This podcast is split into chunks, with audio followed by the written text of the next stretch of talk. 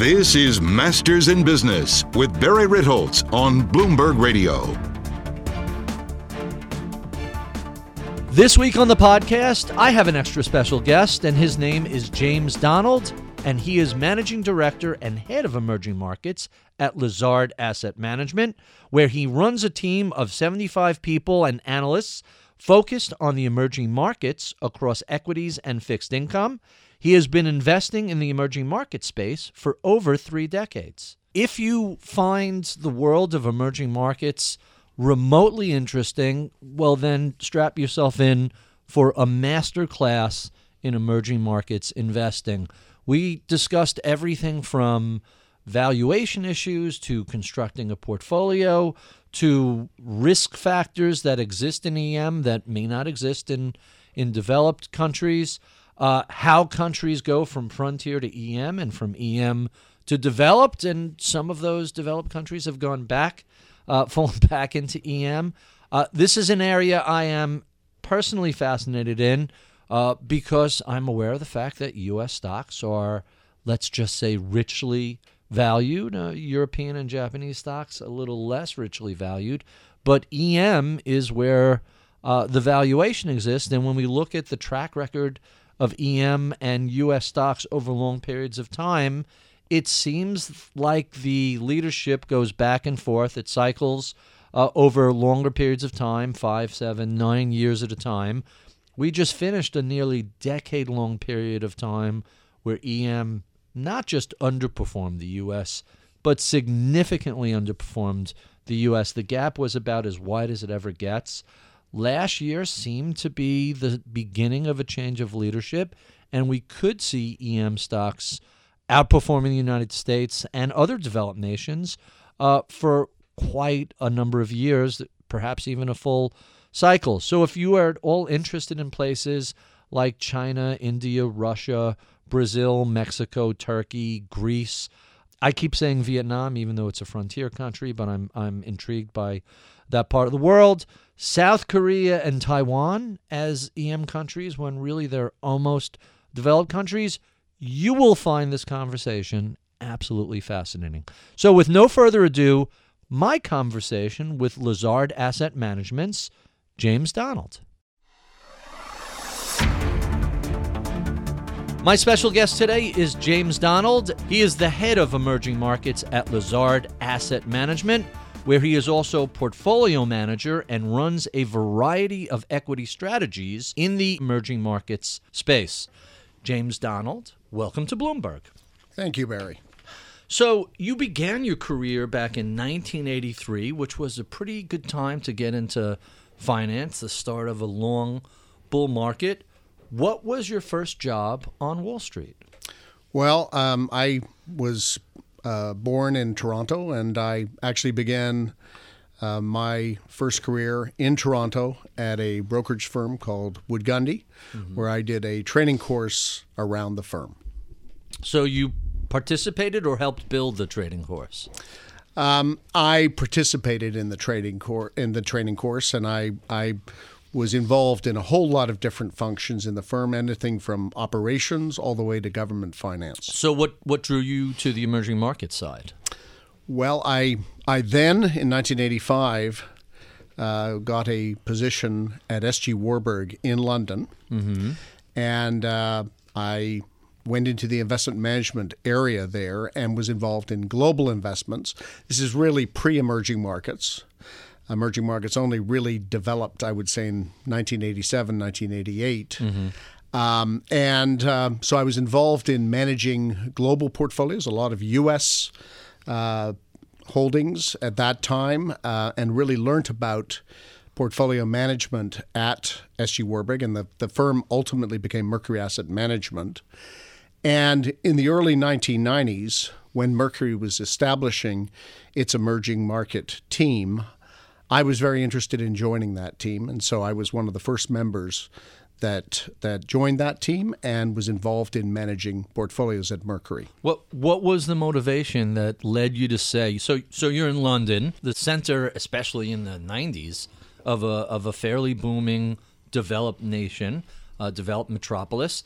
Uh, Europe was really starting to come into its own. What made you say, hey, all these developed market things are kind of interesting, but let's venture into something a little more uh, adventuresome?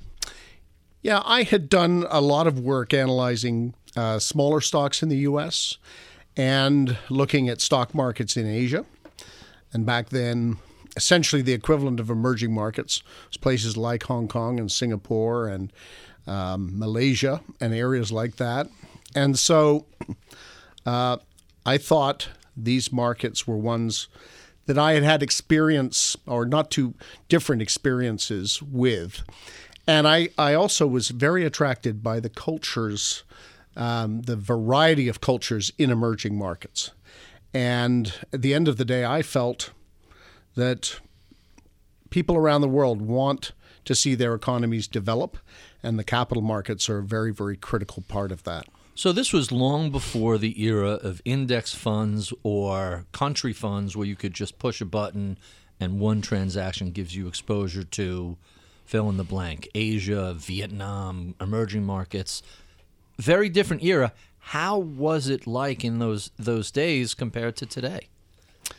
It was before index funds, but it wasn't necessarily before country funds. A lot of country funds actually developed during this time because a lot of these markets were very, very small, mm-hmm. and they don't didn't want to be overwhelmed by foreign capital flowing in and flowing out. So actually, country funds were a very, very big part of the development of those markets. In general, uh, the markets were very small. Uh, a lot of the big, big countries today, for instance, China, which is close to being 30% of the emerging market index today was was around 1%. Wow.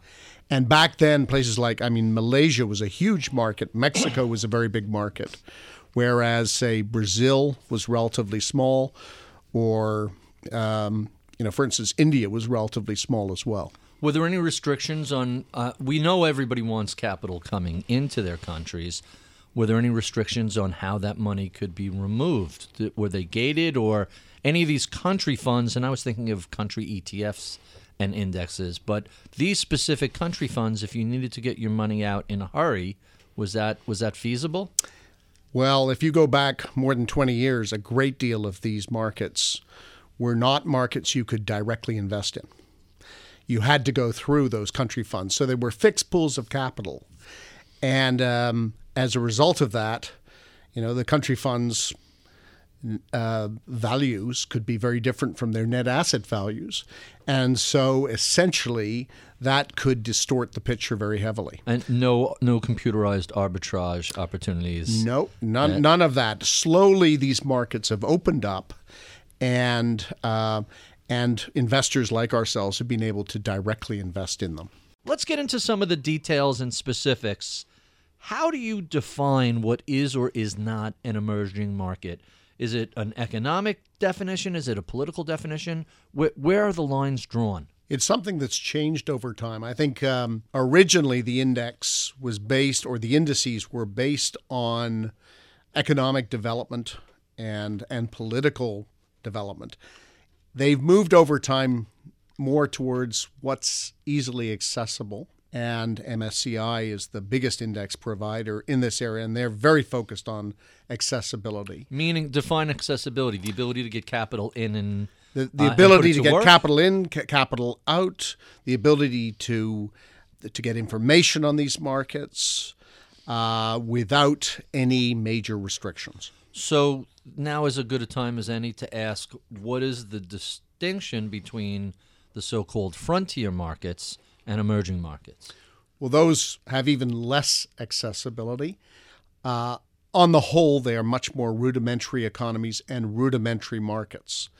Um, and they they have less liquidity in them. So uh, there are there's an ongoing process by which countries have moved between uh, frontier markets and emerging markets, and even back into frontier markets. It's a fuzzy line. It's not a very bright line there there's certainly some gray in in that whole discussion. And and you mentioned earlier China is about 30% of emerging markets. it's arguable that they're not that far off from being a developed nation. When when might that occur where China is no longer considered uh, an EM country?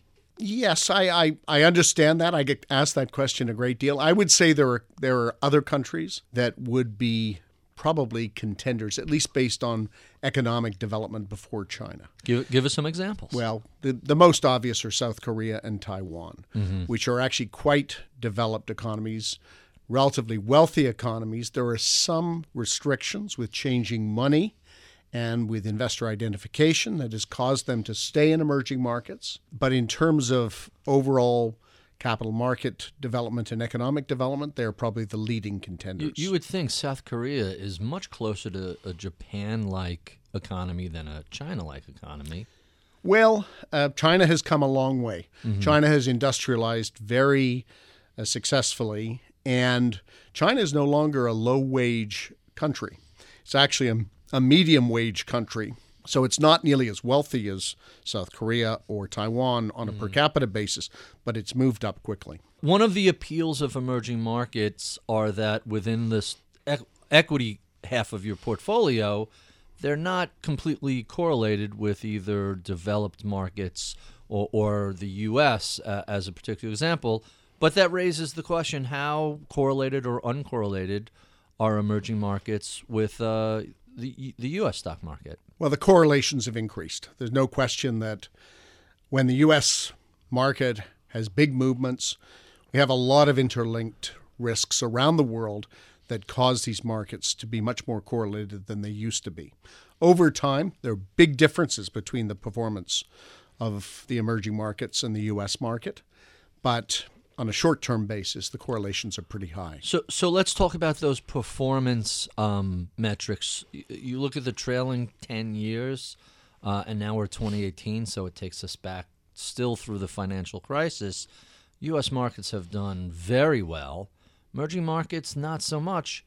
There seem to be signs that that's changing now. Tell us your thoughts on on the performance issue uh, and how long these cycles last, they seem to alternate a little bit, don't they?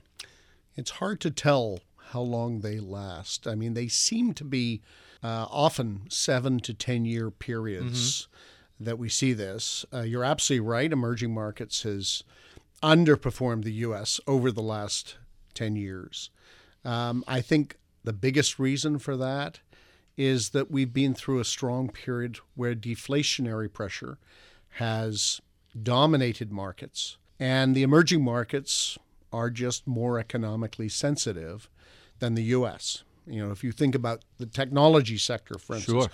big, big area in the U.S. Uh, there is actually quite a big technology sector in emerging markets as well, but you have a lot of industries that are very economy sensitive. So, in that in that last decade period, that economic sensitivity has worked against the returns in emerging markets. What about the dollar? I, I used to think, and I'm I'm changing my view somewhat on this. I used to think of emerging markets as heavily commodity dependent and therefore heavily dollar dependent. Is that still the case? And how significant is the dollar to emerging markets performance? Well, the commodity areas like energy and materials are today relatively small parts of emerging markets, around 15% of our universe. How does that compare to, say, 25, 30 years ago? Well, uh, even 10 years ago, it was over 30%. Really? That's a big change. So it's a big change. Uh, it tends to fluctuate over periods of time. Um, but I, what, what I would say is that emerging markets as a whole are just more dependent on economic growth than the developed world. And so when when the world has difficulties with economic growth, emerging markets tend to be negatively affected by it. So that's an interesting contrast because I usually think of everybody dependent on economic growth. When we have a recession, people tend to spend less, less employment, profits are affected, it affects markets. But what you're really saying is more nuanced. Emerging markets are much more sensitive to the state of the economy than Europe or the U.S. or even Japan, for that matter. Is that is that a fair assessment? I think that's fair. I think the the clear enemies of emerging market equities are negative real economic growth and or crises. So we've seen over the past year or two the U.S. dollar weaken fairly dramatically after a huge seven or nine year run. And when we look at performance of emerging markets versus Europe versus U.S., they seem to have just edged out uh, those areas on a nominal basis. But for a U.S. investor in dollars, they had a booming year last year because of the weakness of the dollar. How significant is the currency, not to the exports of commodities, but to the net performance of EM to investors in the U.S.? Well, emerging market equities tend to have a natural negative correlation to the dollar. Mm-hmm.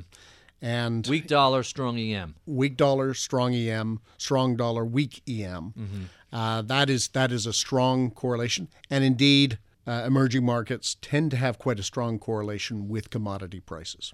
Let's talk a little bit about some of these varied uh, differences between uh, emerging market countries in different parts of the world.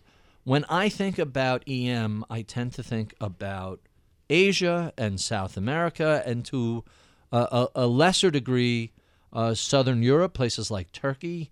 Um, how different are all these regions? One would imagine those three places are very, very different economically and, and in terms of their markets. There is tremendous variety across emerging markets. In Asia, you have large technology sectors, for instance, whereas you have a lot more of a focus on commodities in parts of Latin America and in parts of uh, Eastern Europe, like Russia or South Africa. So, very different countries, very different political systems, tremendous variety. So, when I think about different parts of the world, I think of the U.S. as fully or even richly valued, uh, Europe a little less richly valued, emerging markets relatively cheap compared to the other two. How do you come up with valuation metrics for different parts of the world when they're such different economies? If you're if you're looking at China or Russia or you're looking at Brazil or Argentina, can you apply the same sort of metrics or do you have to develop different tools for different economies? Well, I would I would agree with you. I actually come at this from the perspective of thinking there are no cheap asset classes today relative to their own history, but emerging markets are relatively cheap to developed markets and to the U.S. market from where I stand. And uh, we approach our analysis by focusing uh, on stocks, uh, stocks that look inexpensively valued and relatively profitable. We do a lot of accounting analysis because we have uh, around 70 analysts at Lazard who are involved at looking at all types of different strategies. And we make adjustments for accounting distortions where relevant. And then we look forward towards the fundamentals for their businesses. And we then see, according to the valuations, if we think uh, the stocks are inexpensively priced or not. And then at the end of our process, we'll discount for certain risks that include things like political risk and macroeconomic risk and even governance risk. So, so last year in the United States, I think we could fairly safely say we had one of the most politically un, unstable or certainly politically volatile years we've seen, and yet the stock market was utterly placid it, was very confounding to a lot of people. Although history tells us politics and investing don't don't matter that much in the United States. Can you apply that same rule abroad, or do you have genuine risk that a government gets destabilized? There are capital controls that come in, and suddenly the investment thesis for that country is much more challenging than it was earlier. It's a very good question because I also was surprised last year in the U.S. that the market did not seem to be affected by the noise, uh, the political noise, and the the economic noise out there um, in the world as a whole and in the U.S. Um, I think it varies on situations, but certainly there are political effects that we see in emerging markets. A very good example right now is in South Africa, where um, a new leader uh, of the African National Congress, Cyril Ramaphosa, has come into power, and where there seem to be sizable changes afoot politically that are causing some quite big changes with the currency and with the market in that country. What about um, some of the other countries where we've seen some either diplomatic or geopolitical issues? You mentioned Russia. Is is Russia an investable country? We believe it is. It certainly is a place where you have to take into account political risk mm-hmm. because it can have big, big effects on certain corporations. And there's some degree of judgment in how we look at that. Um, it's also a place where we tend to see uh, risks associated with governance in some companies. So those are big, big factors in Russia. But we do think that there's reasonable protection in most companies in Russia. What about India? We talked about China earlier, uh, and you mentioned India in passing, a, a giant country by population, a big technology center. What are we to make of India's perennial sense of being on the verge of, of great things happening, and then nothing seems to really gain any traction? Well, I think India is very exciting right now. Mm-hmm. You've got a prime minister, Mr. Modi, who doesn't really have to answer to anyone. Even the leaders of his own party were not in favor of him being prime minister. He appears to be very, very courageous.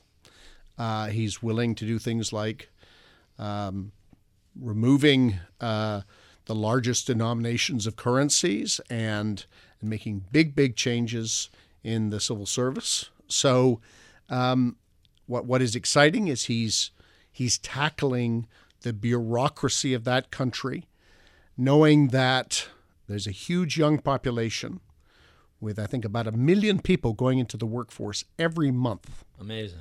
And he needs to prepare that country for um, a much more uh, developed uh, type of eco- economic system. What other country is sort of underappreciated or overlooked in the world of EM? Well, of course, I mean, every country has its own issues. I mean, India, for instance, is actually, I wouldn't say a terribly inexpensive market. We do find opportunities there, but it, in general, is not an inexpensive market. Um, the areas that, that we think are, are relatively underappreciated include Russia, mm-hmm. include some stocks in Brazil, Turkey, Indonesia, for instance, um, I, and, and to some degree South Africa right now.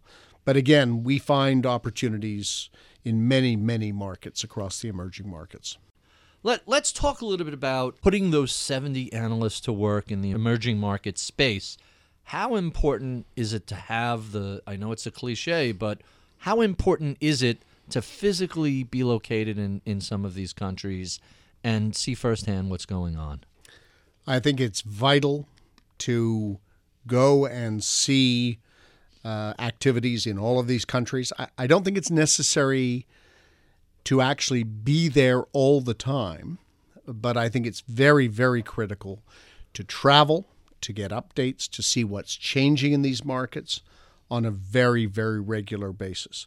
Because if you're not seeing it fairly regularly, you're perhaps not understanding opportunities or risks that are coming up in these markets. So, so are you racking up a million frequent flyer miles a year, or are you more New York based?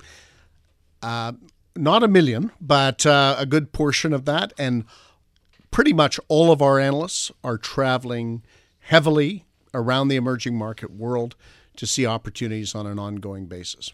So let's talk a little bit about market efficiency you know, there's only so much any of us can do to beat large cap U.S. stocks. It seems a ton of information is known.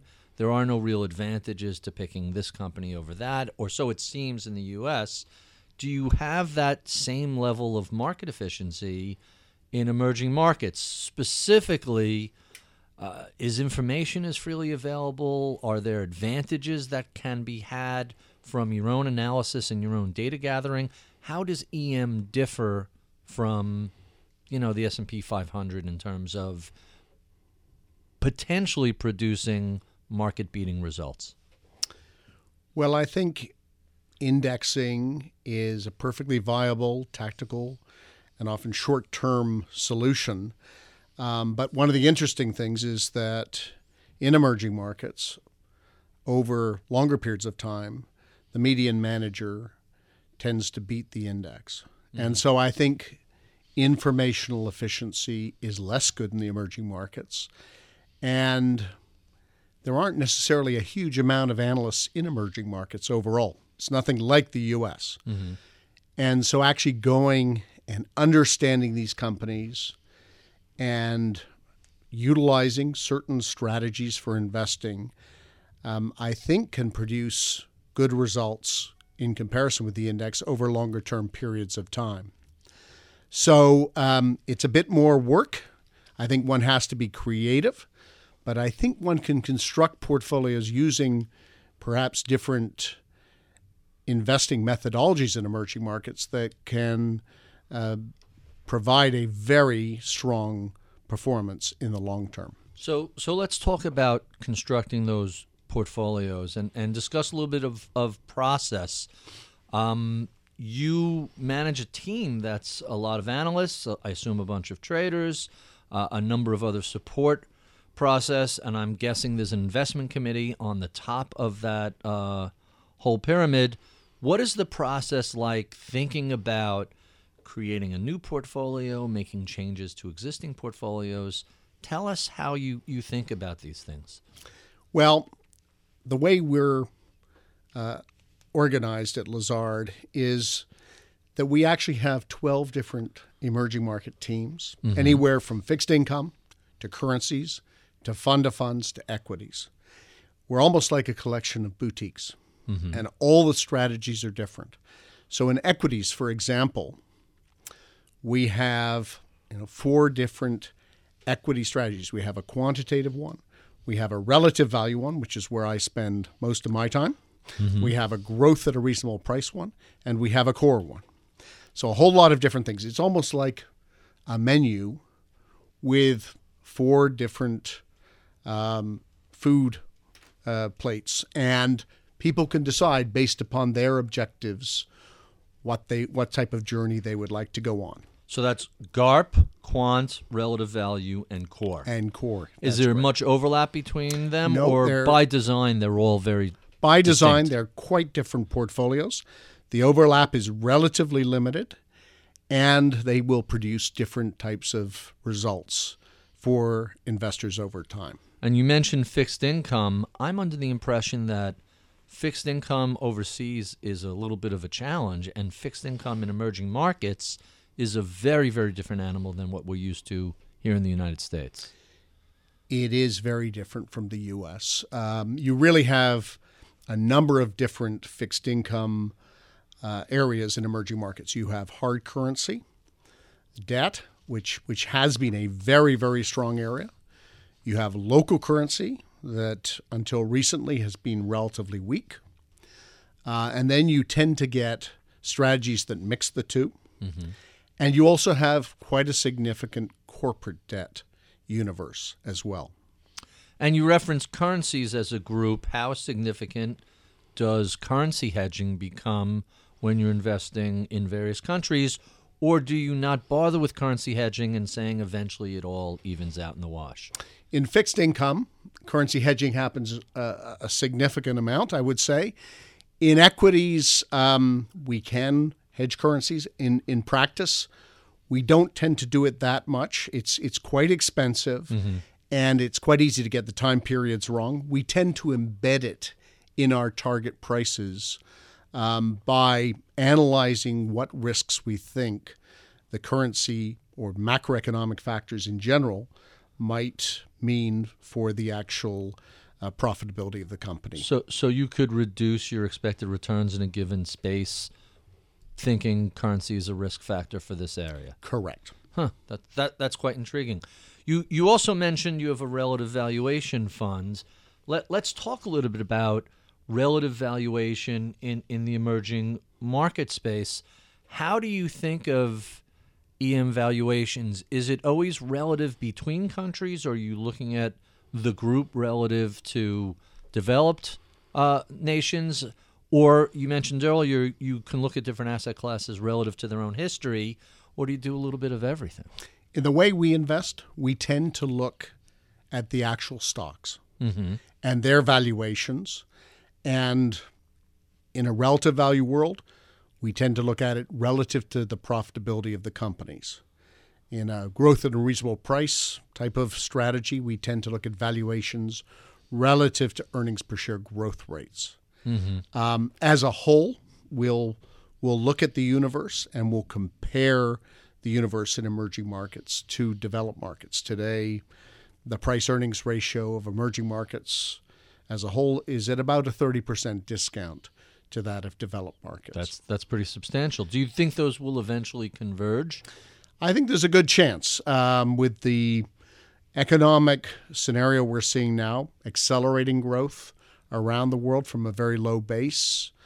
Uh, that's that's usually a positive thing for emerging markets, and we're anticipating uh, the likelihood of increasing profitability for emerging market stocks relative to developed market stocks. If those things happen, I think we could see significantly lower discounts in valuation. So, take me through your process a little bit because there are so many moving parts here. I'm trying to get a handle on what is the decision making process like when you're. Is it top down? Is it bottoms up? Is it both? Because I, I sort of am hearing you guys are really more specifically stock pickers in each country, as opposed to, hey, from a top down view, we think Asia is attractive, but maybe South America not so much. So our tilt goes that way. Or am I am I just getting that wrong? No, you're exactly right. Most of our strategies are more bottom up than top down. So we tend to start by identifying what look like compellingly attractive stocks. Valuation almost always plays some sort of role, as do fundamentals. In the relative value strategy that I'm most involved with, we are attracted to stocks that are inexpensively priced and have had uh, pretty good profitability. Um, we then look closely at their financial statements and footnotes to see if there are distortions that are caused by that and adjust for any distortions that we think are material. Uh, if the stock is still compellingly attractive, we'll then look into the future, into the next three or four years, and try and forecast the fundamentals, particularly the profitability, and derive a price target for that.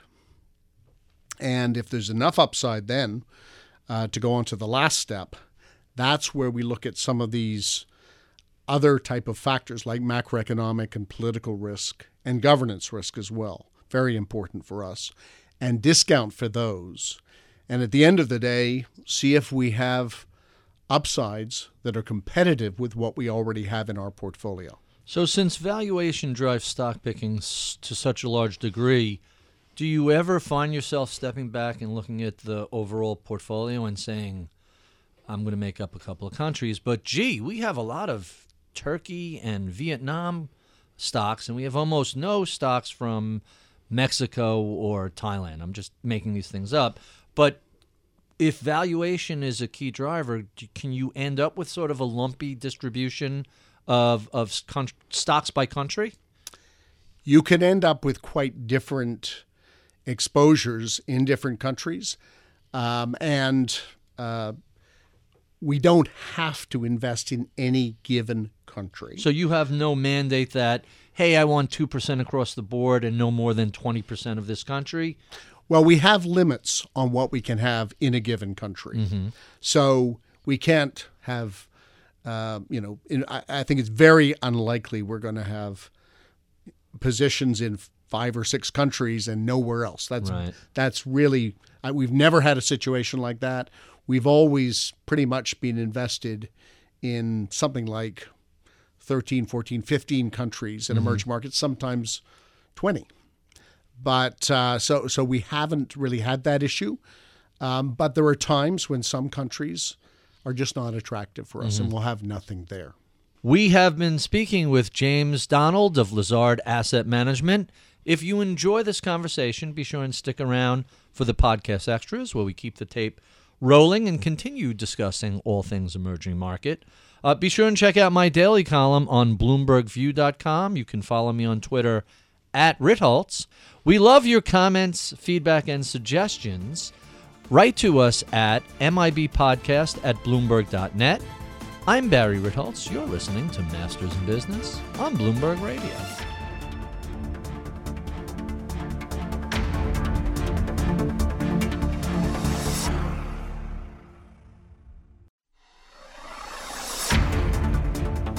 Welcome to the podcast. James, thank you so much for doing this. This is an area I find absolutely fascinating. And in, in my shop, uh, in the beginning of 2017, we changed our tilt uh, a little more aggressively towards EM from the US. And then we did it again uh, in the beginning of 2018. Nothing huge, just a couple of percentage points here and there. But like you, we look at valuation and think that's a key determiner of, of future returns. There's a bunch of questions on value I didn't uh, I didn't get to that I wanna I wanna come back to, but before I, I do that, I have to just talk about some numbers a little bit. So when we look at at the population of the emerging market countries, it's something like half of the global uh, people, half the global population. But in terms of market cap, it, it's tiny. It's it's ten percent. Are those two eventually going to converge? Are we going to see a greater weighting uh, of emerging markets, or as these comp- countries, or as these countries mature, some of them are going to start to move into the developed nations side of the ledger? You'll probably see a combination of those things. Mm-hmm. I would I would guess. I think at some stage, uh, probably not in the immediate term, but you're going to see some of these countries like South Korea and Taiwan move into the developed world. Um, and uh, the, in all likelihood, I think there will be more and more companies in emerging markets and you'll see the growth of those markets as a percentage of total market capitalization. So, South Korea, Taiwan, um, when I think of some of the more developed emerging market countries, Turkey, uh, Vietnam, I always want to say Australia, but I know. Uh, I know they're not technically an emerging market country. Who is the next tier below South Korea and Taiwan? Israel is another name that comes. Well, Israel mind. is actually it actually made the move a number of years ago mm-hmm. into the developed world. Mexico is a possibility, um, and it's it's a reasonably well developed country and market. So that that is a possible mover. How about um, anyone from uh, South America? I think it probably will take a little longer, but Chile would be definitely the the the contender. Mm-hmm. I think there it's been a pretty successful economy and a pretty successful market. Huh, that that's intriguing. Um, and we talked about valuation in EM relative to to history. Um, what emerging market countries do you think are uninvestable these days? Well, that's something we look at very, very regularly. We look at what sort of protection we think there is for investors. Uh, the best example of an uninvestable emerging market has really been Venezuela, which has had terrible, terrible problems, as right. you know. Inflation, uh, political a, instability. To a large degree caused by politics. Mm-hmm. And um, in 2005, 2006, basically the government said it was going to buy a lot of the uh, publicly listed stocks and just give us a value they thought made sense. There was no real protection for investors there. So they uh, they deprivatized companies effectively and said effectively. we'll we'll tell you what we think it's worth. Effectively, I gave us an arbitrary wow. value for that. So really, we felt that is that is the best example of an uninvestable country. Uh, what's it going to take for them to rehabilitate that image, other than a full regime change? I think I think a full regime change is the only is the only thing that's going to change it. I mean, I spent a lot of time in Venezuela in the early 1990s, and they had made uh, a lot of progress at one point. Well, there were some there were some very very well run companies, and uh, PDVSA, the big oil company, was always known as a company that was that had experts and was well managed, but unfortunately quite a lot of that seems to have changed now. So now let's um, let me change this up a little bit. During the European crisis, we saw um, accusations that a number of countries that were considered part of the EU and considered developed nations really could have been on the emerging market side of uh, of the line. And the example that comes up time and again is Greece. Was Greece really a full developed nation, and was it comparable to its other European uh, Union colleagues? Unfortunately, the situation that has befallen Greece has been a tragedy. It was an emerging market country.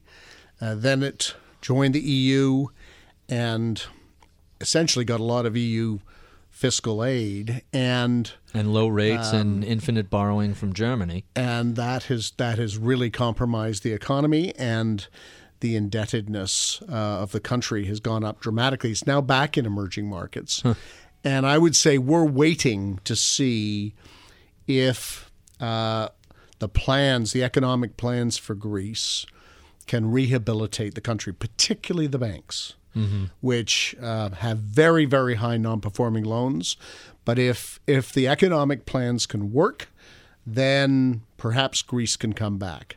It's a very sad story. A lot of the companies that I've seen over years have have had terrible problems through this, and in many ways, it might have been a better thing if Greece had never. Uh, put the euro as its mm-hmm. as its currency. I, I, was in Greece two summers ago, and I'm just struck by what a beautiful country. The people are lovely, but you're getting a tourist's eye view, not necessarily a uh, economist's eye view, and it feels like a European country. It feels like a developed country. You just the apparently the financial infrastructure simply isn't there compared to the rest of Europe. Well, it had excellent banks mm-hmm. uh, in in the period in the 1990s. Um, some very very well run banks, but when indebtedness increased enormously and wasn't really uh, kept properly in the economic pitch in, in the economic figures of the country, um, it was a big negative surprise, and of course, no one no one wanted to be involved with the country at all. Now, with hindsight looking back, it seems absurd that banks in Greece and go- the government of Greece could borrow at the same rate as banks in France or Germany, but I guess that's the problem with too much easy money. That I think is the problem. So we, we always used to talk about the pigs Portugal, Italy, Greece, and Spain. Um, are any of those other southern European countries really uh, at risk for where should they these countries be placed? Should they be developed nations or, or emerging markets? From what I understand with those four countries, they have worked pretty hard on mending their their fiscal situations and their economic condition. And so I don't think they will be emerging markets um, those four. Portugal is probably the closest, but uh-huh. I think I think they've all done a lot of very important work in the last six or seven years. I mean, it's hard to imagine Italy as an emerging market given their history and everything else. And I, I was just in Spain in October, and I can't say enough about how delightful everything from the food to the people. But again, it's a tourist eye view. You're not seeing the yeah. dark underside.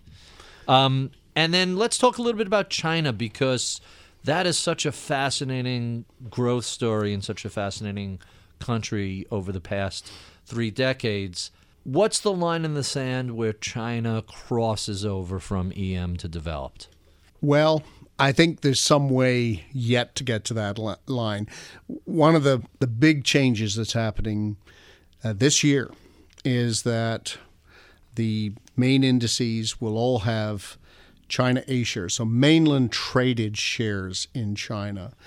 And the capital markets in China are increasingly converging with global capital markets. We still have quite a lot of work to do on the on the debt side in China. But this A share inclusion in the MSCI index, mm-hmm. I think, is a major, major event. So to to put to explain that a little bit, if you are a non-China resident, if you're overseas, you go to Hong Kong, you're buying B shares, not A shares. There isn't the same arbitrage situation that keeps them lined up. Sometimes you're paying a premium. You're not getting the same exact thing, the same exact rights. Is that going to go away and we're all going to be able to buy A shares? Is that the expectation? As long as you have an ability to do it through the Connect system in Hong Kong, you're going to be able to buy Shanghai or Shenzhen listed A shares in that market to a large degree within those indices. And it's worth remembering the A share market is, you know, if you take the full market, is the second biggest mm-hmm. uh, stock market in terms of market capitalization in the world. So are B shares going to go away? I'm not sure if they're going to go away, but possibly over time they will. So China has been growing, well, for a while it was 10%, 12%. Now we're in the 7%. Not that that's too shabby. We're, we're hoping to grow at 3% in the U.S. We'd kill for 7%. What happens to China's economy as they mature, and what does that mean for their share market? Well, it's easier for rudimentary economies to grow rapidly because there's a catch up process with the developed world. And uh, so over the last 30 years or so, uh, the growth has been very impressive, but it's been naturally coming down mm-hmm. because the catch up is, is less and less. You're starting from such a tiny base, it's easy to grow 20% That's when right. you're small. But now they're almost as large a, an economy as, as the U.S., and in some measures larger. Yeah, I think it's less big than the U.S., but it, it's been growing much faster, and it has the potential one day to be as big as the U.S. Um, I think, you know, the interesting thing is that last year at the Chinese Party Congress, uh, they didn't actually come out with a target growth rate. It had been around six and a half percent. Uh, this all uh, has a lot to do with Xi Jinping, uh, the president, and consolidation of his power. Um, but the fact that they haven't got a target growth rate, I think, is important because perhaps it takes pressure off Xi Jinping and the and the leadership to some degree. I think there's also a wish in China to have better quality of growth and not just simply higher growth. Let's get into some of the details there. That that's really interesting. How do you define better quality? How do they define better quality? What are they looking to see from their economy going forward? What areas do they want to see more growth in, and, and what are they leaving behind? I think they probably mean better diversified growth. Uh-huh. I think they probably mean more technology and more uh, modern industries and not just the big industrial, old style industries. Um, uh, they've also indicated that they would like to see less financial leverage mm-hmm. in the economy, in the industrial sectors of the economy as well. Now, aren't most of the major financial centers and, and big banks there either somewhat or partly or fully state owned? Uh, if they want less leverage, can't they just dial back their leverage? It, it, seems sort of odd to hear that said. We want less leverage. Well, you guys are in charge of it. That is correct.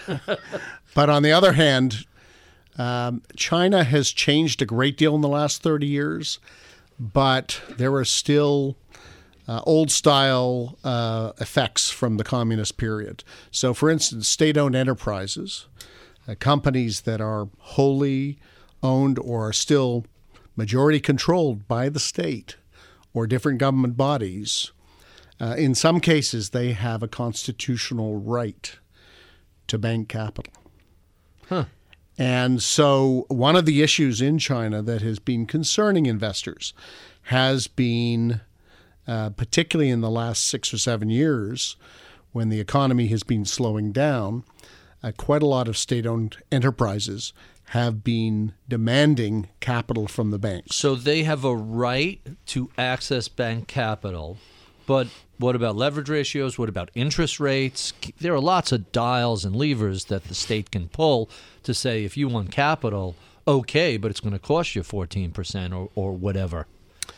Well, the the state-owned enterprises have actual rights to have the capital, often at lower rates, huh. and so the the amount of control the banks have, or even the politicians who are in charge of the banks, is limited. That's fascinating. And so uh, this is a process which presumably will get deregulated over time, but it is not there at this stage. So a couple of years ago, a giant story out of China was the ghost cities that that China seemed to be anticipating the need for big urban centers, be it for manufacturing or, or service jobs, and they would put up these cities of 10, 20, 30 million people seemingly overnight, and there was a bit of a frenzy to buy into those units, and then that story kind of faded from from the headlines. What's happening with those cities? What economic purpose do they serve? And is that a good or a bad thing for China's future?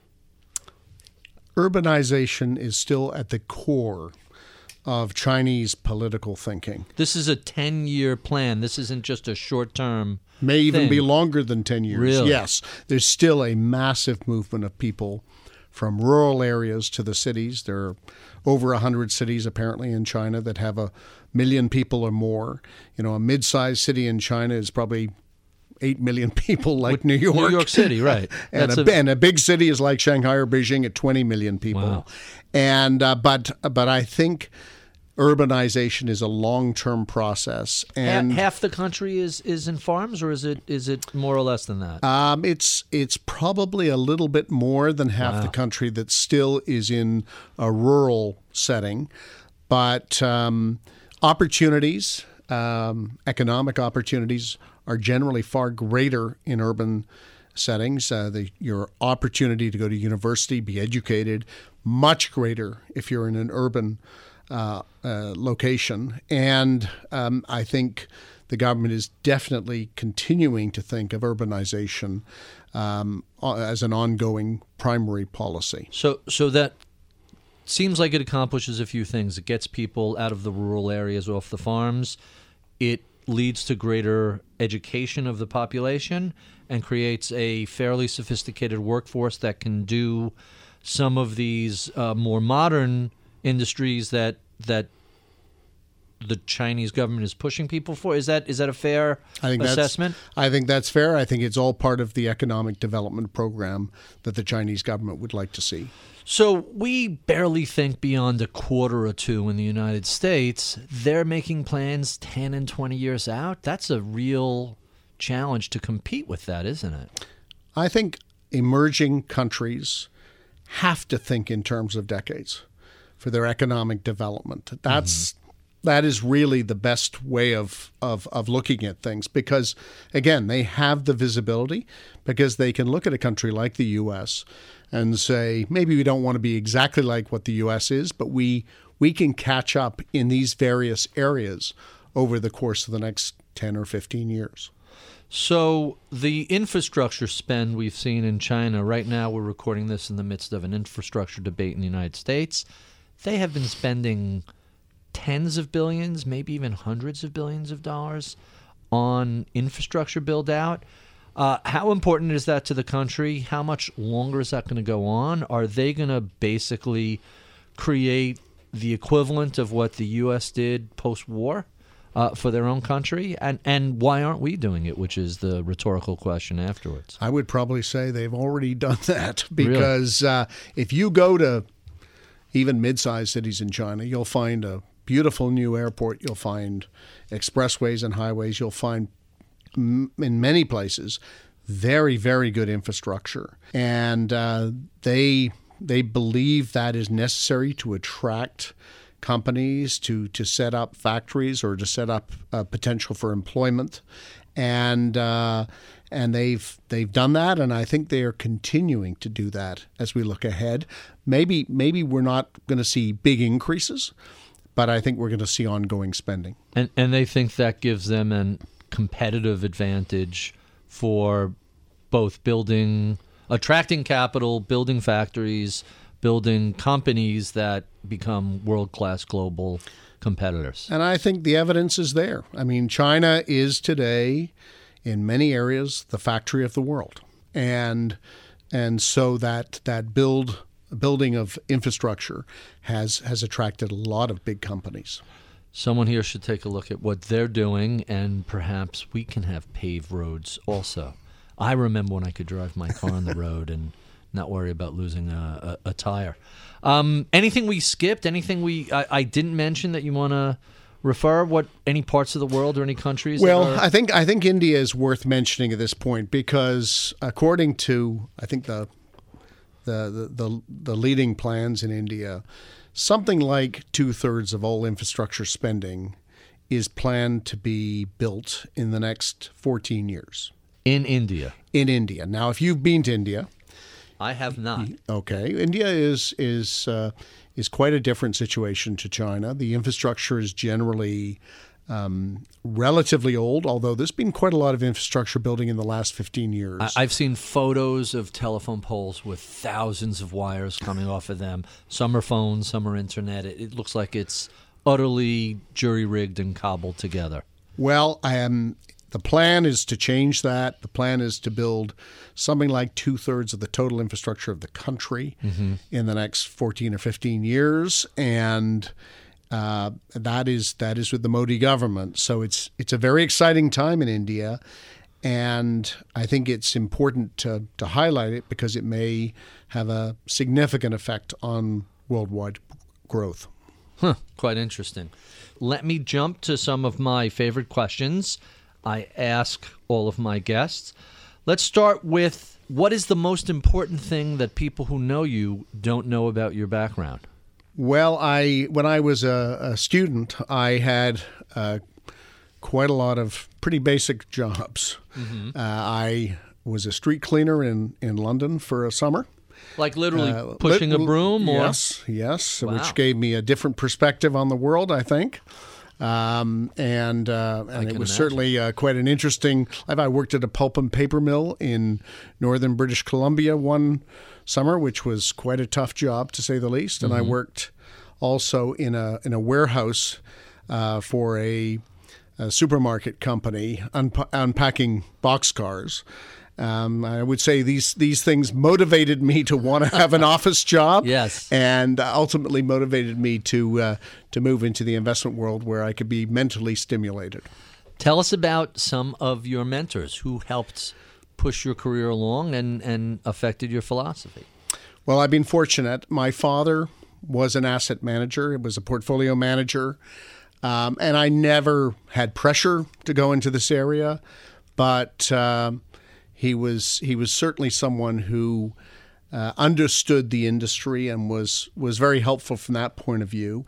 And I was fortunate later to get an opportunity to to work a little bit in the industry and and then I took various exams to see if I enjoyed it more. So that was one mentor. I would say uh, when I was at SG Warburg and Mercury Asset Management, uh, several of my senior colleagues were truly investment people and were were tremendously good mentors to me. And this is an industry that always has its challenges, and you have to know how to deal with those challenges. Mm-hmm. And they were they were they were very very important to me. How about your philosophy? What investors affected the way you look at the world of investing or in general or emerging markets in particular? Well, this probably sounds a little bit textbook, but I would say I very clearly understand the way Warren Buffett invests. Um, By the way, people people don't realize it's an actual legal obligation of the show for that to be the answer. it, it's you could do much worse than Warren Buffett. well, I think he's probably one of the absolute best investors of all time. I also think John Templeton was uh, was one of again one of the greatest investors of all time. Very much a global investor, and uh, and very fundamental in nature. And I think I really think they were probably the two names that I would put at the top of the list. Buffett for valuation, Templeton for global. And and Templeton for valuation as well. Oh, really? Hmm. Interesting. Let's talk a little bit about some of your favorite books. This is everybody's favorite question. Tell us what you like to read. Uh, give us some uh, of your favorite books, be they finance related or not, fiction or nonfiction. Well, I um, I very much enjoyed recently reading a book on the Wright brothers by David McCullough. I thought it was a very interesting book. Uh, I enjoyed um, reading The Last Spike, which is a Canadian book all about the building of the Canadian Pacific Railroad and the, The making last spike. the last spike. So it was the last spike in the railroad when they, they finished that off uh, in the Rockies, and uh, so that's that's that's a bit of my Canadian background. Um, I I still think The Prince by Machiavelli is a brilliant book and and tells you a lot about interacting in difficult situations and and a very very uh, useful book from that point of view. Those are those are three winners. What has changed since you've entered the world of emerging markets? How is it different today than it was in the early 90s? our universe has changed dramatically. So, again, back in the 1990s, places like Malaysia and Mexico were huge parts of our universe. Portugal and Greece were part of our universe back then, very big parts. Greece has come back in, but it left for a while. Today, China has become the really big weighted country, but Brazil and India um, are also very substantial. So the universe has changed. Um, and there's been quite a lot of sectoral change in it. There's been a lot more uh, constituents of our universe, which I think is very different from the US, where I think the number of stocks has actually fallen over the last, say, 15 years. The the joke is the Wilshire 5000 is about 3600 or so. right. I mean, the other thing that's really changed is that information has ballooned. So, uh, 20, 25 years ago, going, being, being based in these markets was, I think, much more important. Whereas today, I don't think you have to be based in the markets. I think you can go and travel regularly to the markets um, because the information is is instant. Is that a, a competitive disadvantage um, at one point in time where there wasn't a lot of information and now anyone can Google it and come up with some, some data? I think 20 or 25 years ago, it uh, it could have been seen as a disadvantage. So you've told us about the recent shifts over the past three decades. What do you expect the shifts to be in the emerging market space over the next three decades? Um, it- well, it's very hard to tell. I would imagine emerging markets will develop further, and and we'll see some of the frontier countries joining the emerging markets. Vietnam, for instance, is a frontier country. Perhaps it'll develop its capital markets to become an emerging market. We'll see. Uh, so that that's one thing. Um, you know, some perhaps shorter term changes. Uh, we've seen a market in the last seven years where growth has been the most successful style by a long way. And uh, at some stage, I would anticipate a change of leadership more towards value. True in the U.S. as well. That it would probably be a global uh, effect if it happened. I think there's a high probability of that. I also think in the emerging markets in the last five or six years, markets have been quite affected and in some in some cases dominated by macroeconomic factors. And I would guess that they'll become more idiosyncratic, more stock focused at some point in time. Tell us about a time you failed and what you learned from it. Well, when I was at university um, many, many years ago, I was very involved in student politics, and I was the speaker of the University Student Council, which was actually quite a serious operation. And uh, there was an election for president of the uh, Student Council, and I, I think I could have uh, a contender, and I, I could have even won it. And I, uh, I, I decided not to go into that uh, race, and I and I've I've lived to regret it. We we always seem to regret the things we don't do as opposed to those that we do. Tell us what you do outside of the office to either relax or stay mentally or physically fit. What do you do for fun when you're not in a suit and tie? Well, when I can, I try and do a bit of exercise. Um, not not as much as I'd like to, but I do try and do some. Uh, I I read quite a lot. Um, I quite enjoy some uh, movies. I um, have a cottage up in Canada, so I uh, go up there and and travel in boats and, and see friends in in those places. And I, even though I travel a lot for work, I do travel for pleasure as well, and go and see historical sites and and you know, a place like Rome, for instance, is a wonderful place to go with incredible incredible history. No, no doubt about that. Where, where in Canada do you have a, a cottage, and and what lakes are you boating It's- on? It's um, in Lake Huron. Uh huh. It's uh, a part of Lake Huron called Georgian Bay, in the eastern part of Lake Huron, and it's of course a very very big lake, and it's it's remote, very difficult to get to, um, but but it's a very calming place. I, I go fishing every summer in Maine, and we're so far north that we start to get Bell Canada showing up on your.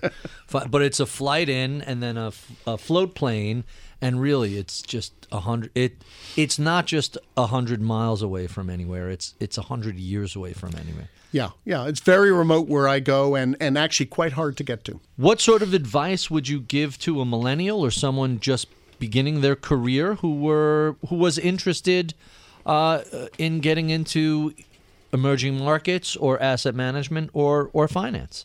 Well, this is something we have to be concerned about because there are lots of millennials now working with us, and uh, sometimes they have different priorities from from from the way we are. But I I would say first of all, you can combine your business interests and and other interests, your personal interests in what we do. Obviously, uh, the type of work we do can become uh, challenging, but you can do other things. For instance, uh, I'm involved heavily in a charity, which is um, make, makes grants to about 70 grantees uh, around the emerging market world. I'm involved in an educational foundation, um, and those are those are things that are very very important to me.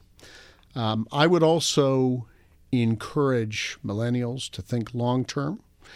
The asset management business is a long term business, particularly the long only part of it. And you can't really be evaluated properly if you're not going to be long term in, in your focus. Um, finally, I would say learn how to evaluate yourself, learn how to, to criticize yourself in a positive framework, uh, constructive criticism, um, and um, understand what you do well and what you do badly. And our final question What is it that you know about investing in emerging markets today that you wish you knew 30 years ago? Well, I, I would say the great thing about investing in general, but uh, certainly in emerging markets, it's very stimulating. It's always challenging. It's not easy. You are always learning. Very important, you have a plan, you have a process. And I think to be in this business, you have to know how to take pain.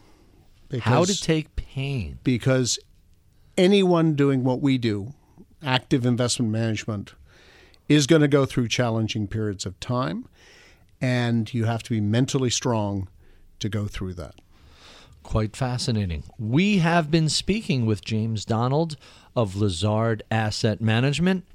If you enjoyed this conversation, be sure and look up an inch or down an inch on Apple iTunes, Overcast, Bloomberg.com, or wherever finer podcasts are sold. We love your comments, feedback, and suggestions. Write to us at MIBpodcast at Bloomberg.net. I would be remiss if I did not thank the crack staff that helps us put together this conversation each week. Medina Parwana is my producer and audio engineer. Taylor Riggs is our booker producer. Mike Batnick is our head of research. Atika Valbrun is our business manager.